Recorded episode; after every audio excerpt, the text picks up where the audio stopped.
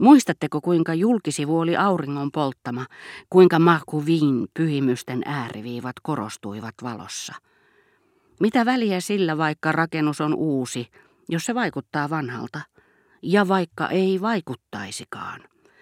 Vanhojen kortteleiden runollisuus on puserrettu niistä viimeistä pisaraa myöten, mutta tietyt varakkaille pikkuporvareille rakennetut talot uusissa kortteleissa, missä liian valkoinen vuolukivi on vasta sahattua, eivätkö ne revikkin huudoillaan heinäkuussa keskipäivän hellettä, kauppiaitten palatessa aamiaiselle esikaupunkiinsa, kirpeillä kuin kirsikoitten tuoksu ennen aamiaista hämärässä ruokasalissa, missä lasisten veitsen alustojen prismat heijastavat tulta, yhtä kaunista ja vaihtelevaa kuin Chartrin lasimaalaukset.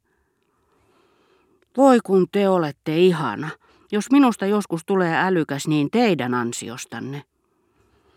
Miksi kääntää selkänsä näin kauniilla ilmalla Trocaderolle, jonka kirahvin kaulatornit tuovat mieleen Pavian kartusiaaniluostarin?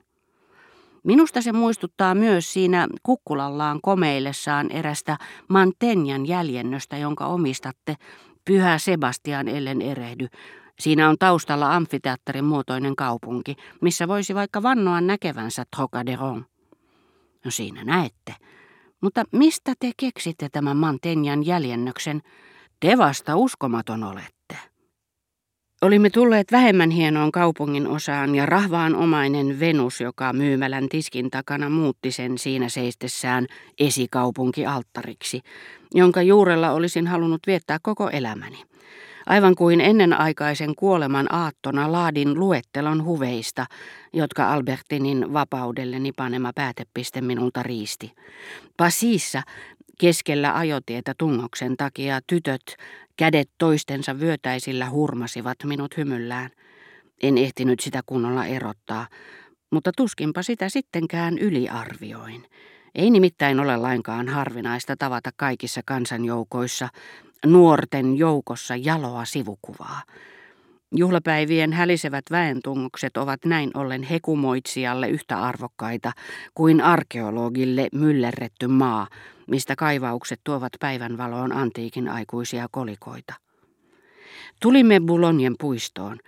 Ajattelin, että ellei Albertino olisi lähtenyt kanssani ulos, voisin sillä hetkellä Champs-Élysées sirkuksessa kuunnella kuinka Wagnerilaismyrsky panee kaikki orkesterin jouset voihkimaan, vetää puoleensa kuin vaahtokuplan äsken soittamani paimenhuilun sävelmän, lennättää, muokkaa, vääristelee sitä, jakaa sen, tempaa sen syövereihinsä.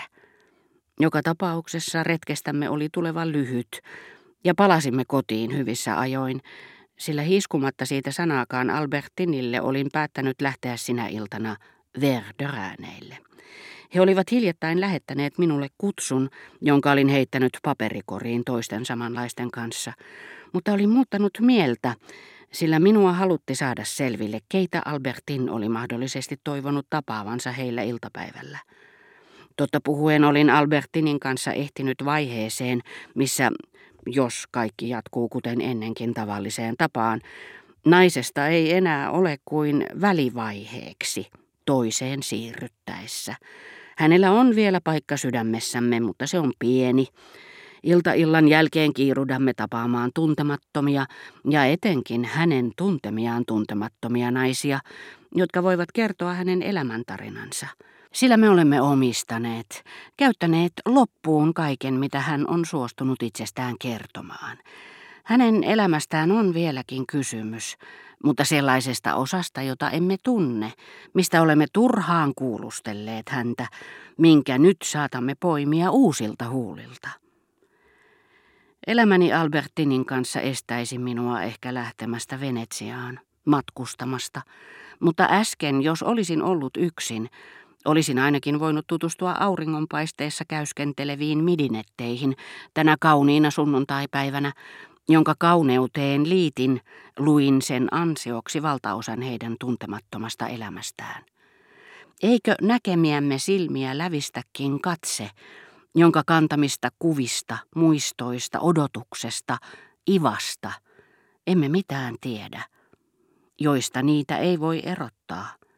Eikö vain ohikulkijan elämä suokkin omalaatuisuutensa mukaan vaihtelevan arvon näiden kulmien kurtistukselle, näille laajeneville sieraimille. Albertinin läsnäololta en voinut lähestyä heitä, ja lähestymällä ehkä lakata haluamasta heitä.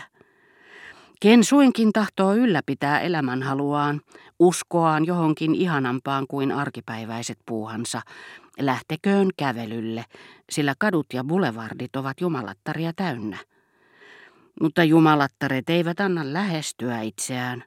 Siellä täällä puitten välissä kahvilan ovella tarjoilijatar valvoi, kuin nymfi pyhän metsän laitamilla, kun taas peremmällä kolme tyttöä istui polkupyöriensä muodostaman valtavan kaaren ääressä kuin kolme kuolematonta, tukenaan tarunomainen pilvi tai hepo, joilla ratsastivat mytologisilla retkillään. Huomasin, kuinka Albertin katsoi tyttöä toisensa jälkeen erittäin tarkkaavaisesti ja kääntyi taas kiireesti puoleeni. Mutta ei minua liikoja huolettanut tämä tutkiva katse eikä sen lyhyys, jonka keskittyneisyys korvasi.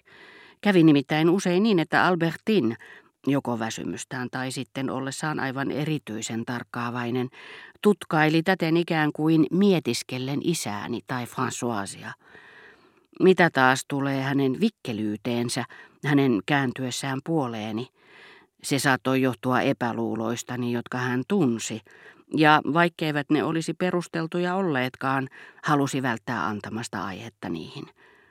Muuten tämän samaisen tarkkaavaisen katseen, joka olisi tuntunut minusta suorastaan rikolliselta Albertinin taholta, siinäkin tapauksessa, että se olisi kohdistunut nuoriin miehiin, soin sen tuntematta itseäni hetkeäkään syylliseksi.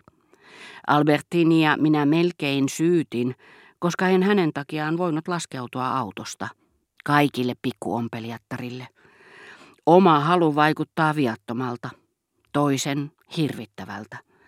Ja ristiriita meitä itseämme ja toisaalta kaiken rakastettuamme koskevan välillä ei kuulu ainoastaan halun, vaan myöskin valheen piiriin. Onko mitään sen käyttökelpoisempaa kuin valhe? Oli sitten kysymys vahvaksi väittämämme terveyden, jokapäiväisten heikkouksien peittämisestä – paheen kätkemisestä tai menemisestä minne mieli tekee muita loukkaamatta. Se on terveellisin ja käytetyin pelastuskeino, ja se meillä on otsaa tuomita rakastetun elämässä. Sitä me etsimme, vakoilemme, vihaamme kaikkialla. Se saa meidät kuohuksiin, saattaa aiheuttaa eron.